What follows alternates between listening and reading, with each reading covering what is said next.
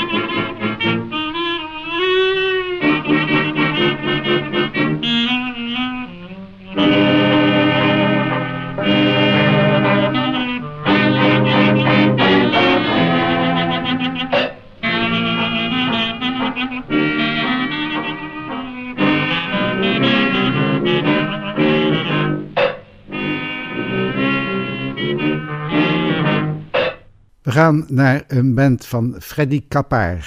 Capar op zijn Frans uitgesproken. Freddy Capar was een topcornetist uit New Orleans. De legendarische Buddy Bolden was de eerste king op trompet in New Orleans. Hij is een legende en zal dat blijven, want van hem zijn geen opnamen gemaakt. Toen Buddy Bolden van het toneel verdwenen was, werd Freddy Capar de tweede king. Volgens zijn tijdgenoten was Kapar degene die het meest in de stijl van Buddy Bolden speelde. Overigens moet vermeld worden dat de eretitel King later over zou gaan op King Oliver. We horen nu Freddy Kappaar's Jazz Cardinals met Johnny Dodds op klarinet in het nummer Stocks Yards Strut.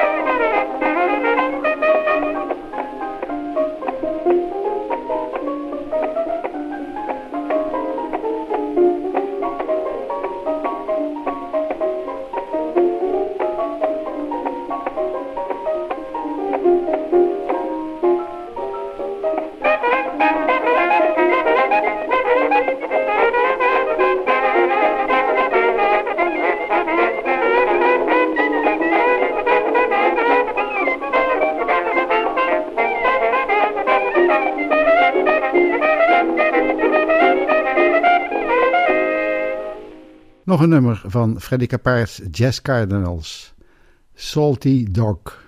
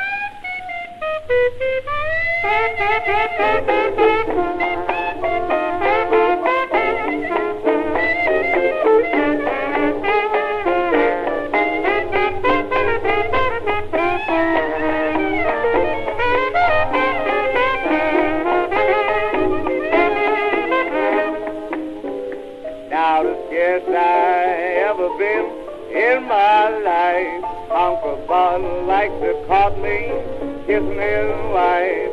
You salty dog. Sing it, Papa, Charlie. Are you salty dog? God made a woman. He made her mighty funny. They lips around her mouth, sweeter than honey. You salty dog. Sweet mama, you salty dog.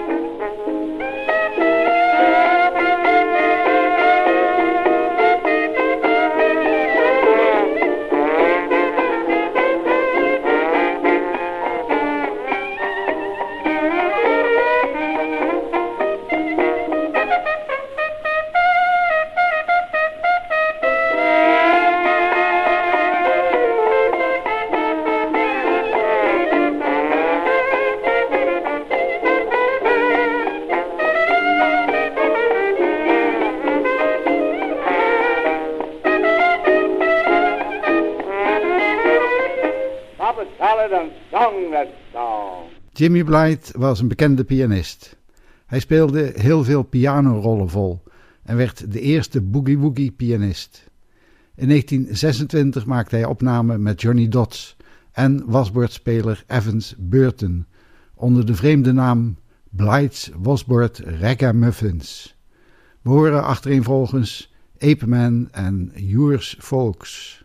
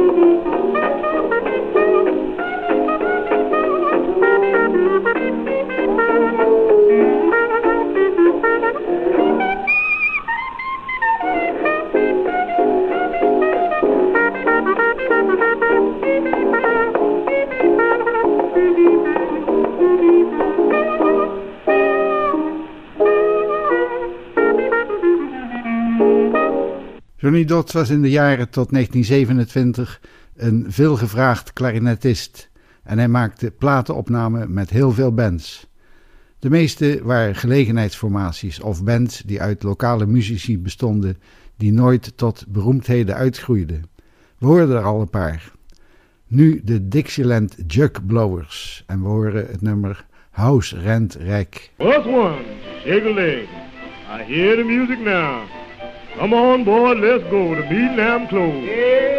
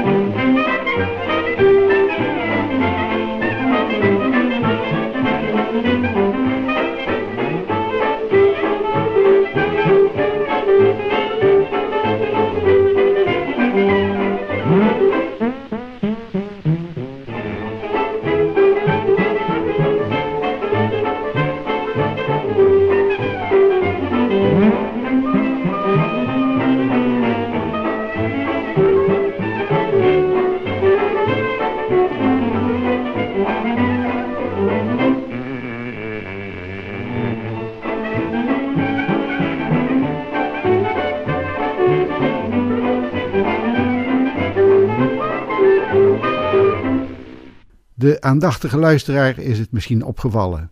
In deze band speelt iemand op een instrument dat klinkt als een tuba of als een trombone. Mis, het is een jug blower. Het woord jug betekent kruik of kan. Een jug kan van keramiek of van glas zijn. Wanneer de jugblower met zijn lippen in de opening van de kruik blaast, gaat de lucht in de kruik resoneren en krijg je een diep geluid. Hoe groter de kruik, hoe lager de toon. Met de lipspanning kan de blazer de toonhoogte variëren en zo krijg je een muziekinstrument. Het voordeel daarvan is dat het goedkoop is, licht te dragen en gemakkelijk mee te nemen. In de vroege jaren van de jazz was het daarom een gewild instrument. Meestal was er in een band één jugblower, die vooral de rol van de tuba vervulde. De band die u hoort heeft twee jugs. Dat is vrij uniek. Naast Johnny Dodds op klarinet horen we ook rietblazer Lockwood Lewis en violist Clifford Hayes. Een bijzondere band dus. We horen ze met Memphis Shake, de Dixieland Jugblowers.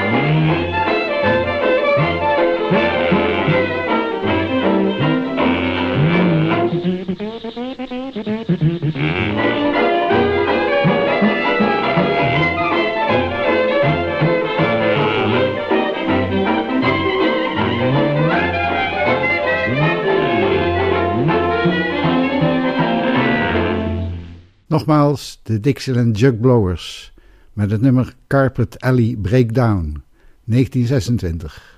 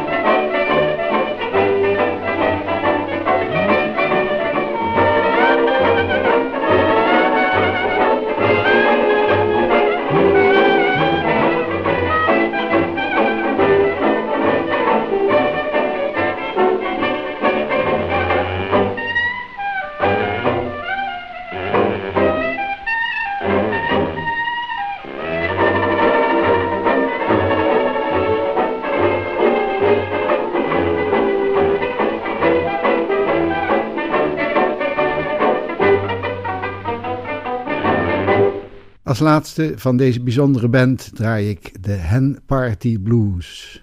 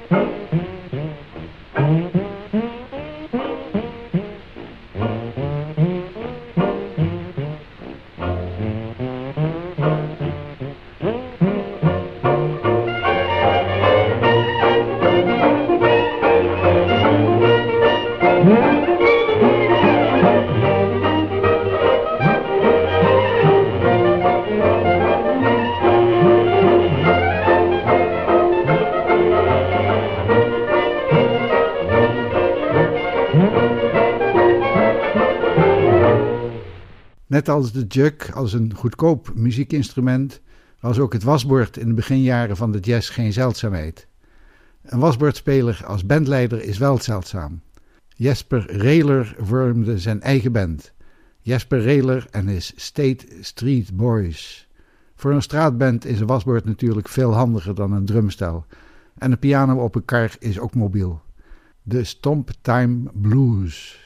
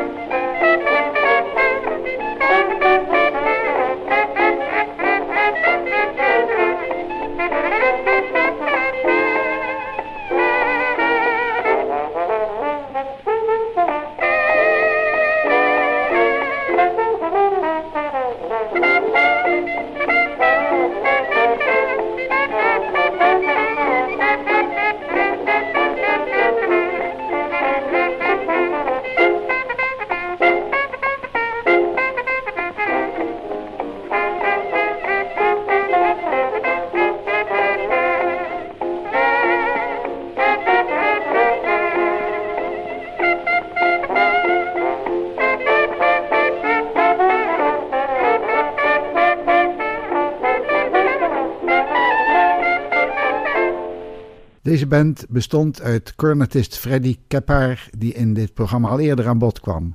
Johnny Dodds op klarinet, Eddie Ellis de trombone en Tiny Parham piano. En natuurlijk Jasper Taylor op wasbord. It must be the blues.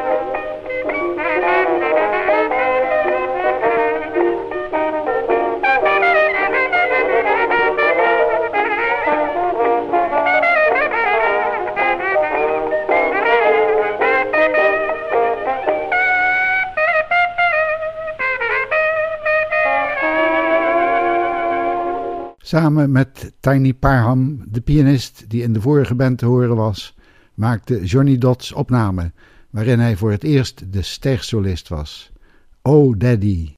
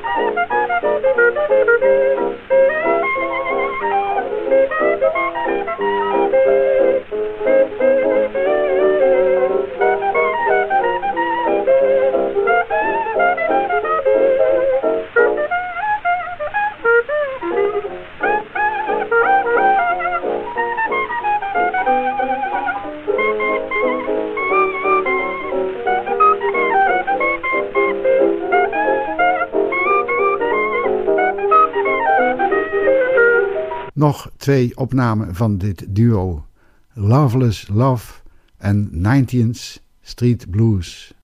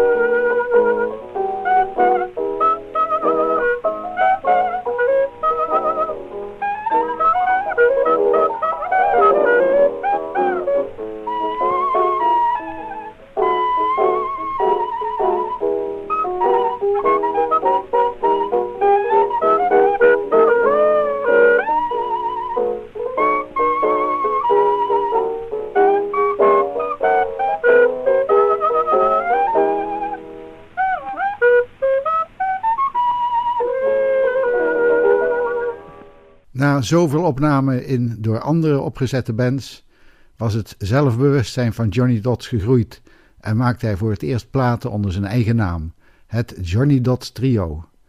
Hij had daarvoor niemand minder dan Lil Harden, meer bekend als mevrouw Lil Armstrong, op piano en Bud Scott op banjo uitgenodigd. En zo klonk dat in 1927, het nummer San.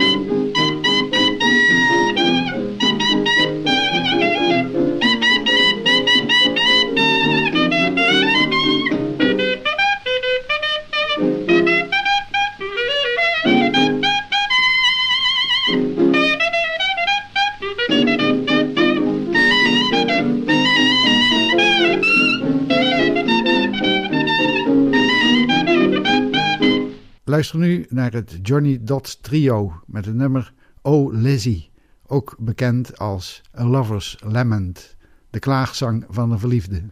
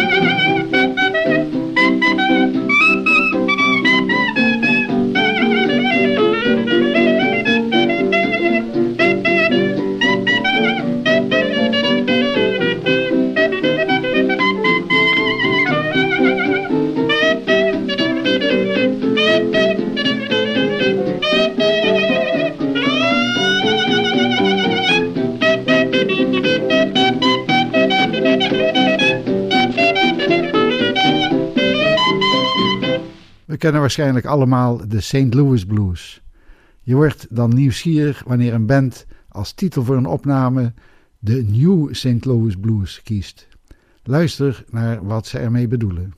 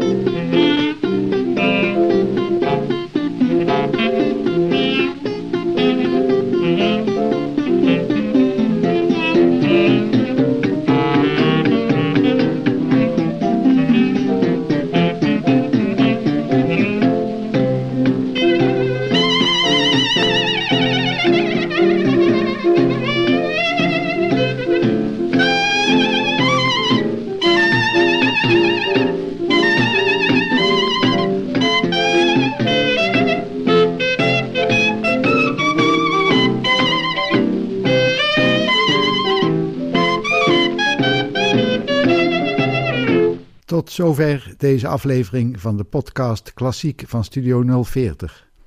Johnny Dodds zou nog vele jaren als toonaangevende klarinetist actief blijven. Voor nu neem ik afscheid met een eigen compositie van Johnny Dodds, Clarinet Wobble, uitgevoerd door het Johnny Dodds Trio in 1927. Ik ben Willem Weits, bedankt voor het luisteren en tot de volgende keer.